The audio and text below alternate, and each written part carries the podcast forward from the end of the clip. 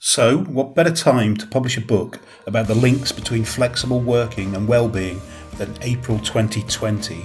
A month into lockdown, and many people were working out the pros and cons of remote work for the first time.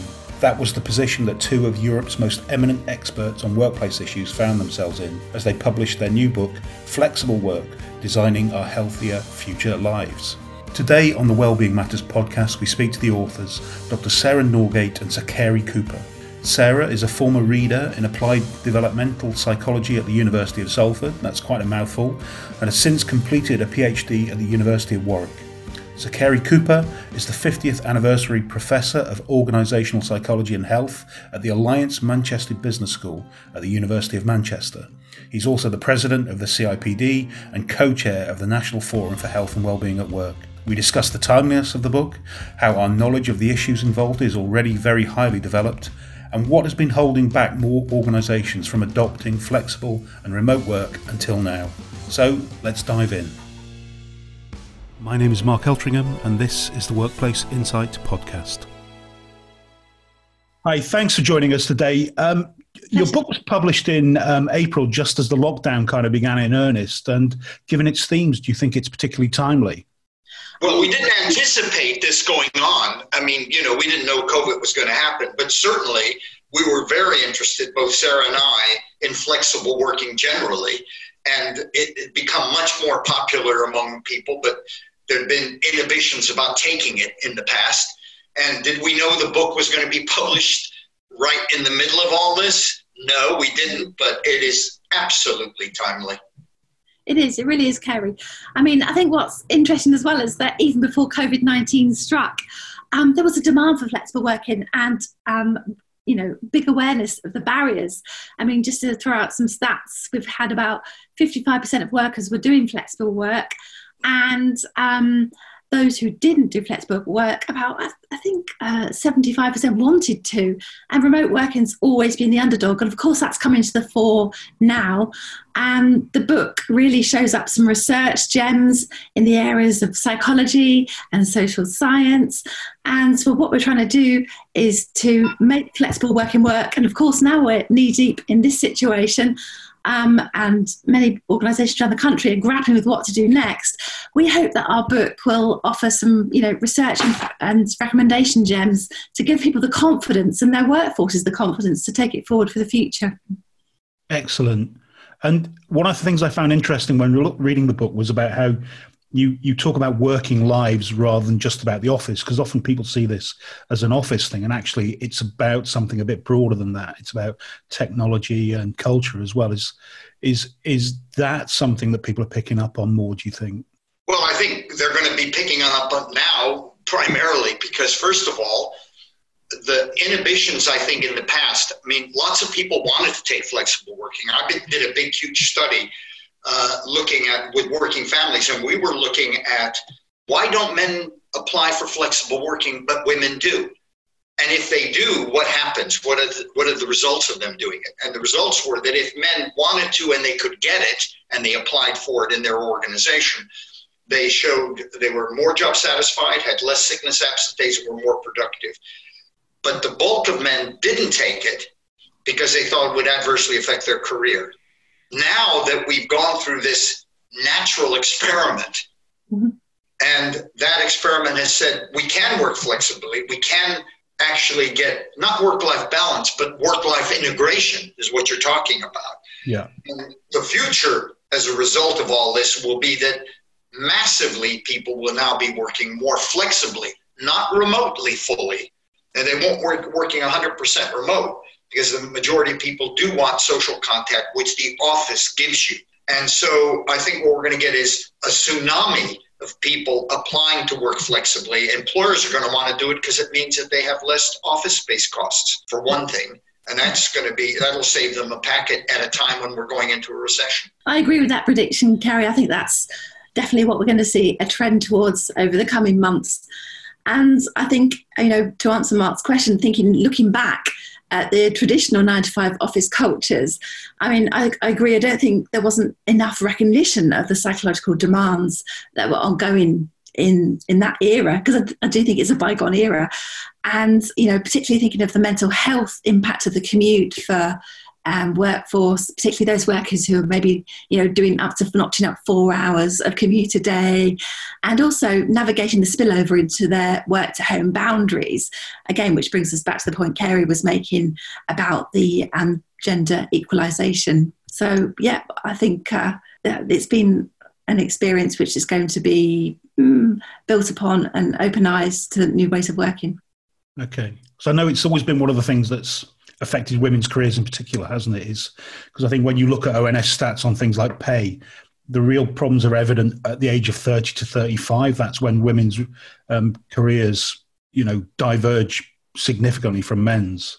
So their experience of work changes significantly at that age. Do you think that is something in particular that might be um, be evident? You know, that women actually have more choices about how to work, so will earn more and have more options with their careers as they go forward. I think I think it's about more about men than women in a way. Okay. Women have always worked flexibly, right? They've had to. They felt they had to because they had to juggle the home and the work environment and not many of them had new men who were prepared to down, you know, to try to integrate more and work more flexibly. Because as my study found, men felt it, it, it damaged their career if they applied for flexible working. Well, no longer will damage their career. Uh, women have always done it, although they did say in the study we did that they felt that working flexibly did affect their career because they were less involved in the political machinations that went on in the workplace they were perceived as less committed, and so on. And uh, but that's all changing now. That is dramatically changing. But I think what will change fundamentally, and this is more of a societal thing than a workplace thing, is the role that men play in the family now.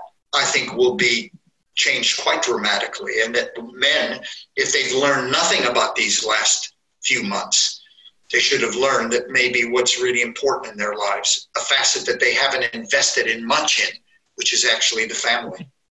Excellent. I actually have to say I did this myself 20 odd years ago.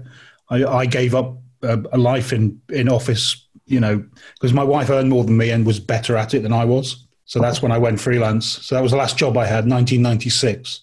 The book discusses the barriers to the uptake of flexible working. What would you say are the main ones, and how do you think those barriers may have changed as a result of lockdown? I think one of the barriers um, is the flexibility stigma.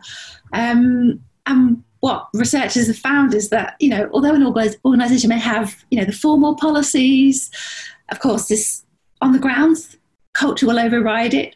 And what we see is that co workers and supervisors will interpret the workers' need to request flexible working as actually a need um, for flexibility as a sign of some kind of decreased commitment to the organisation. Um, I think particularly in those organisations and cultures, work cultures, where there's an emphasis on long hours, it's like a badge of honour, isn't it? Working hours.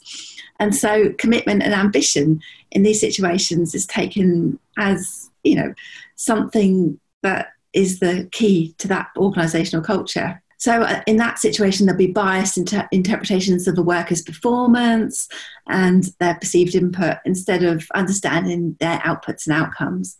Um, so, I suppose that for me, that's one of the main barriers.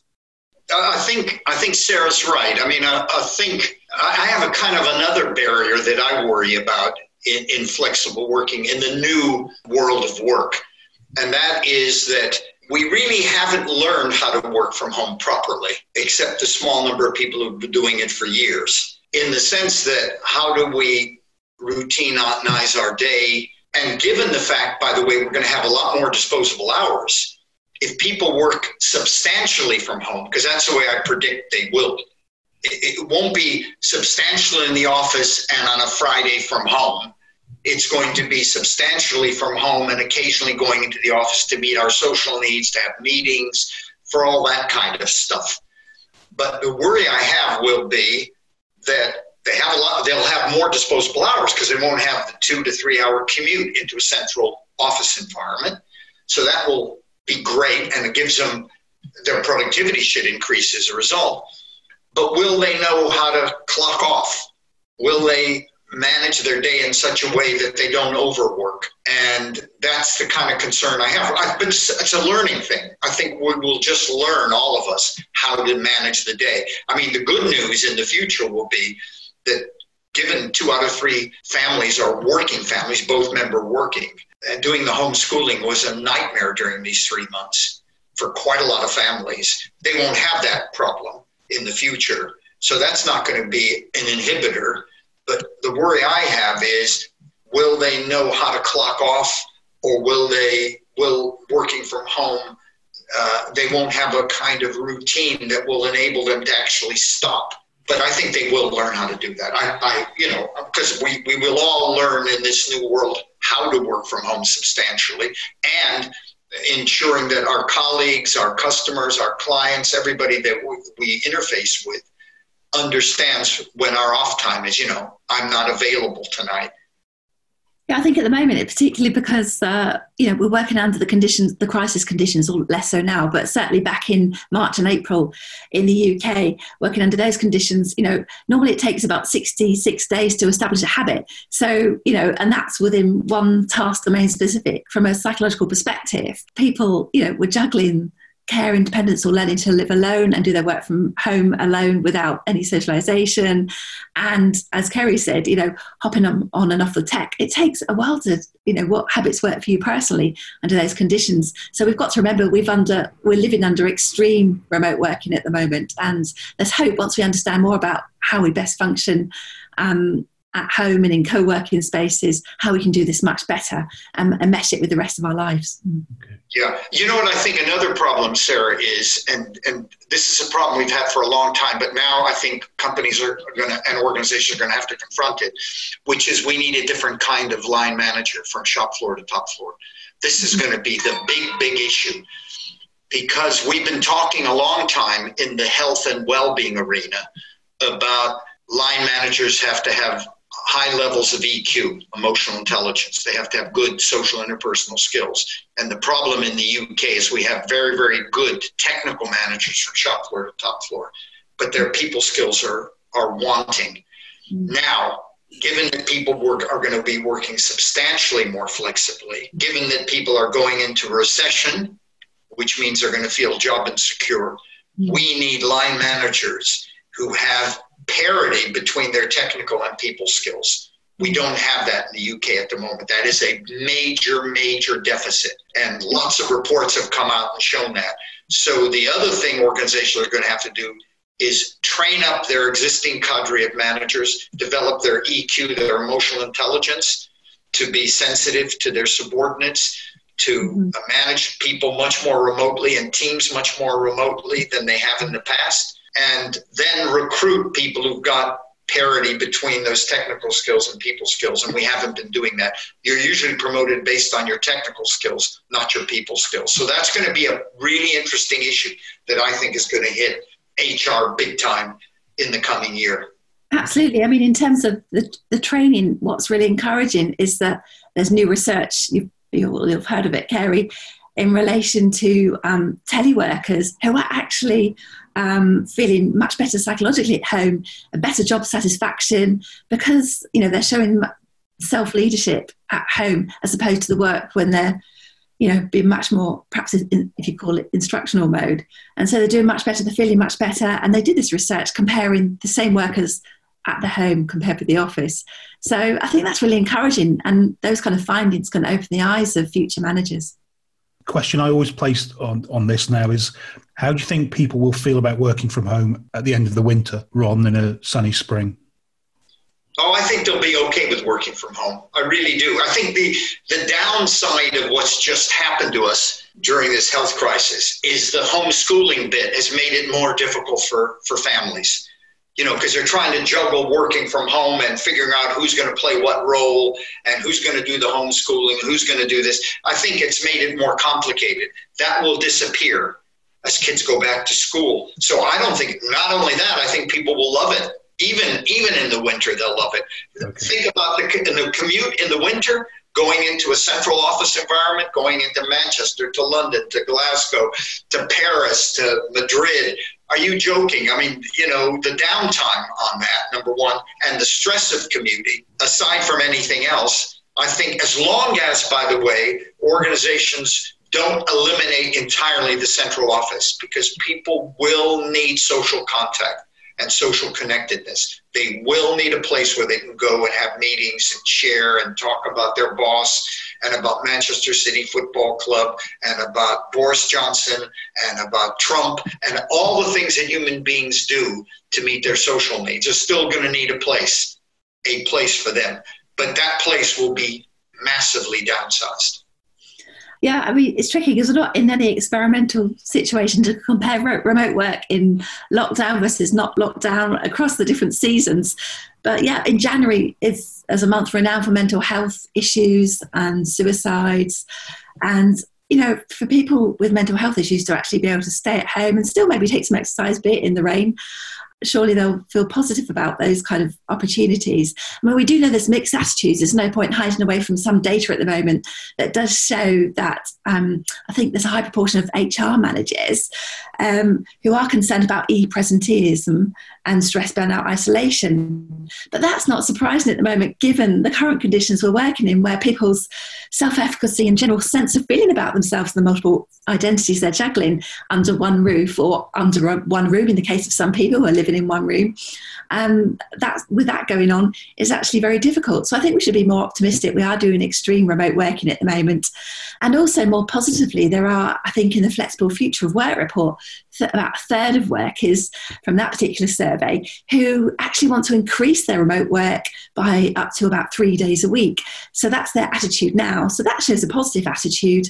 And once I think we've established more research data on, on the benefits, then um, people will be compelled when they see the positive outcomes from that, and also how we can learn to coach ourselves to work differently and to live our lives differently as well. It's not just about the work in our home, it's how we maybe enmesh our new social circles from maybe working more at home. We've got new decisions to make. And also where we relocate potentially as well, because there are reports at the moment that many people considering moving to the coast, you know, and actually completely reinventing their lives. So we've got a, not a blank piece of paper because, of course, there's inequalities, but certainly some degree of opportunity to change our future lives for healthier. I, I remember one of the early stories was about an, an, architecture practice in central London that decided to close its office. They had about 50 staff and they said, We're just going to work remotely from now on, so close our central London office. And my immediate response to that was to think, Well, maybe the problem isn't the office, it's the central London bit. You know, it's because whenever you see surveys, you know, of, of, of people's attitudes towards work, the number one thing they have a problem with is is commuting. It's mm-hmm. that it's, and, and, we've always known, haven't we? It's a sort of mad thing to do. Is everybody get on a train at the same time every day and travel into Waterloo? Just strikes me as being barking mad, you know, and always has been. And we have a chance now, I guess, to to address those issues. Completely agree that I mean, Mark. There's you know data that shows a there's some wonderful data that shows that over ten year period, um, there's impact mentally and on our you know guts, uh, you know at all levels of health. So the longer we do it, the worse it gets. So we need to be protecting health, and especially with inequalities, and particularly so for those communities who've got more than one stop. So there's research out there that supports that argument as well. People may not be aware of it, but it come it, it trots out in January, of course, when the um, rail fares increase. But you see, I think the, the, the, big motivator for employers will be several motivators now on flexible working. I think one will be obviously that it can be done that they're not downtime for their employees, that they can have they have another two or three hours disposable hours in the day with a lack of commute. And I think the really motivator will be, hey, listen, we got to keep our our our costs down dramatically now we're going into a recession. If we were going right back to work again at the same level, that wouldn't have necessarily been a big motivator. But now, can you imagine how much money they're going to be able to save on reducing office space by 70%? Which is probably what most organizations are going to do. I know tons of organizations that are going to say to their employees, listen, we'll have an office space, we'll have one floor instead of four. it's for you to come in. It's kind of a hot desking operation. That's what we're going to do from now on. You can have meetings here and everything else, but you're working primarily from home. So uh, their motivator will be financial as well as they get more disposable working time for their from their employees with less stress. So we'll just see how it goes. There will be people, incidentally, though, who want to go from, you know, they, they get up in the morning in a box, they go to work in a box called a bus, tube, train. They go to another box called the workplace, and then they want to do, and they want to come back to the box, and they don't want those intermingled.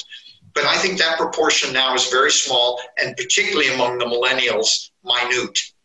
Uh, I'm hearing anecdotal evidence, though, about how we have to make distinctions between people's experiences of um, of working from home. Because a 25 year old who works in, say, uh, central London, lives in Shoreditch or something, um, has a very different experience of what's going on than sort of a senior manager who's got a nice house in in Guildford. So I've seen it described as not working from home, but actually sleeping in the office for some people.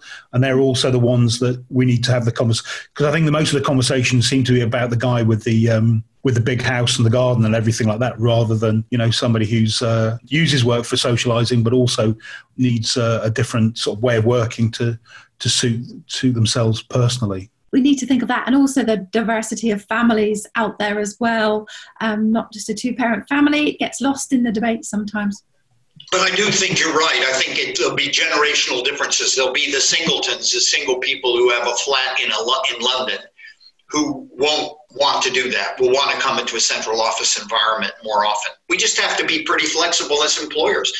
What we don't want to do is impose flexible working on people or remote working and say that's what you have to do. What we have to say is here are options open for you. Your career is no longer going to suffer. If you want to work substantially from home, that's fine. If you want to come into a central office, that's fine too. But I suspect what you're going to get is probably a 70 30 split in, in the service based industries. Obviously, you can't do this in a hospital for nurses or in a paste assembly line. Or there's certain contexts where the flexible working just won't work. Uh, flexible shifts might work, but not flexible working like working from home. But I think you're right. For younger people who are single and you know don't have the kind of living space, the appropriate living space, they'll want to come into a central office environment probably. So that's why we have to have it for a whole variety of reasons like that. Um, this might be my final question. That one of the things I've noticed about the debate is there's a lot of talk about productivity, and I think you know people are discovering that you know people are at least as productive at home as they are in the office, and probably more so for most people.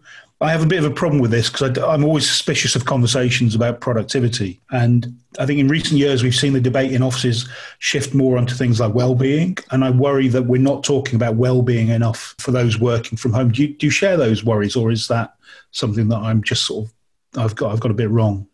Yes, I, I actually agree, Mark, but I do think it's um, potentially because it's easy to lift off negative metrics off the shelf. Of course, we can think about productivity not only at the level of the um, individual worker, but the level of the organisation, and crucially nationally at the moment.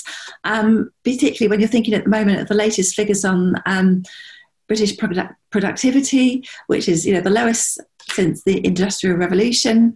And, you know, we're about 14% behind countries, benchmark countries like Germany. In terms of our productivity, we work the longest hours in Europe. So, in that wider context, there's problems for us. So, um, although there's little gems um, around which talk I mean, I think that's why there's a, a, mirrored debate around productivity at the level of the individual worker, and somehow there's a neglect on the focus on well-being. But we know there's research gems out there that do report enhanced mental health and autonomy, and you know those research gems are out there. So I think it's really important to keep thinking of that. And also, I suppose it's important to think of the type of work the workers are doing. That you know, it's easy to think about um, churning around loads of emails, but actually for the deeper creative work when people are reflective and away from you know the desk and the open plan office space they can produce innovative ideas. And we also need to you know jump up the league tables in terms of uh, british innovation. So i think there that yes productivity has been in the headlines but the more we can try and revamp the rhetoric to focus on well-being measures the better and make them part of everyday conversations in organizations that would be good one of the issues for me is, you know, it's very difficult to measure productivity, and we know that, particularly in a service based economy like ours. You can measure it better in a manufacturing orientated and engineering orientated uh, culture, and we don't have that. We, we lost quite a lot of it. By the way, that's part of the reason our productivity per capita doesn't look good. but it's also the way people are managed as well. I think our the way we manage people because we have too many technocrats managing people rather than people managers and that i think is a problem yes we are tied seventh in the g7 on productivity per capita and we're 17th in the G20 on productivity per capita. So it's pretty poor. But but it's a funny measure because it's it's difficult to measure quite a lot of what we do as a, uh, a service-based economy. But there's tons of evidence where you can collect the data, and it is fairly robust. That where you create well-being cultures, and you're right about that, Mark. That's really critical. How do we create the culture where people feel valued, trusted, motivated, they're listened to, and they have autonomy, they can work flexibly if they want to, they have good line managers who manage it by recognition rather than fault finding, all of those kind of characteristics, and, and, and a flexible working arrangement culture which doesn't create a long hours culture. All of those kinds of things create the well being climate that ultimately I think will affect productivity. Productivity, by the way, is what I produce per hour. And part of that function, I mean, not me as an academic, but me as a worker, part of that is a function of how I'm managed. You know, do I have autonomy? Am I given control over my job?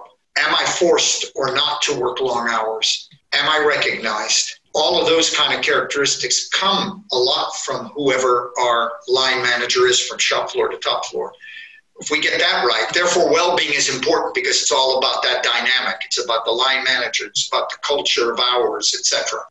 Sorry, the question is, how prepared do you think businesses are to take that approach, though, about focusing on well-being and seeing that as the route to to productivity rather than just to um, make work transactional again, so people get their to-do lists and you know, and they have their uh, set hours and stuff like that, you know, and the, everything is corporately managed. Do do you think there's a risk that some firms will go down that route instead? Well, they, they to be honest with you, a lot of the uh, the big corporates aren't going in that direction. Well-being is now a board issue. I have a university spin-off company, Robertson Cooper, University of Manchester spin-off company, and now on a number of our clients where we look, we help them create a well-being culture, and we have psychometric products that they use, and we, look at their line manager, the hours of work, all of that uh, flexible working. We report to the board, goes to the board now. It's a board issue, but remember, two out of three employees work for an SME, a small and medium-sized enterprise. They don't have HR departments. Many of them they don't have occupational health, many of them. And that's where we need to invest time and effort to create those kind of cultures for those kind of companies. Because two out of every three person people working in the private sector work for an SME, they don't work for the big boys. The big boys understand it. They really do. They understand this is a bottom line issue. They understand the cost of sickness absence. They understand the cost of uh, of not retaining people, if, if high labor turnover. They understand uh, the cost of being litigated against on, on the basis of stress at work, uh, of mental health. They understand all of that stuff, and they understand how how that's reflected in pounds and pence. But it's the SMEs I'm more concerned about, and I think where all the work needs to be done. In Finland, I think it's an interesting case where they've managed now to, since January, I'd like to see the research on how this is working out. But as you know, spend 50% of their working hours working wherever they like, whenever they like, and up to that. So I don't know how that interacts for SMEs, but I think that would be um, something that would be really helpful to support businesses. Having policy drivers and changes like that will give more freedom to workers on the ground potentially. Yeah, because Finland always comes across as being one of the most happy countries in the world, doesn't it? Whenever they do these reports, so they've probably already got a head start on us. Would you say? Absolutely, I, I do agree with that. I don't know how it's working out on the ground, but certainly on paper, it looks in- incredible. Yeah, I wonder what the research shows. Well, I think what we find in, in Scandinavia generally is not just Finland. I mean, you get it in Sweden and you get it in Norway and you get it in all these countries even the way they've managed COVID has been 10 times better than we managed COVID. But certainly, I think they have been in the quality of working life arena for many, many years. They've been into how people should be managed, flexible working, all those kinds of issues for a heck of a long time. Uh, we've been slow to, in many other Western European countries, to, to really uh, look at, at well being as a strategic issue. That's the critical thing. It's now a strategic issue. And so, uh, and seen to by boards, and it's going down from the bigger companies to the bigger, medium sized companies. We still have an issue of how do we support and help the small, medium, and the small and the micro businesses. Those are the businesses that need our support and help. And they certainly need government support and help to get in this arena. And uh, the government's aware of it, which I think is good news. But you know, I think we have one or two issues that we have to deal with in the medium in the short term, which is how do we deal with the COVID issue and how do we deal with the recession about to come. Okay, but when we come out of this, we're going to look forward to. I, I don't like saying the new normal. Not going to do that, but you know, it's going to be a change perspective on work and flexible working and well-being, and that's something we can take that's positive from all, from all of this, I guess. We've learned a lot and Sarah and I both know that. I mean, we have learned a lot. If we haven't learned it, we deserve not to. We deserve to fail. We haven't learned about what we should be doing in the future and how we should be treating people and how we should manage human beings. After what we've gone through, uh, we don't deserve to be um, an economic powerhouse, but we have the potential, and I think people have learned. That's excellent. Thank you so much. I think that's a perfect way to end. Thank you.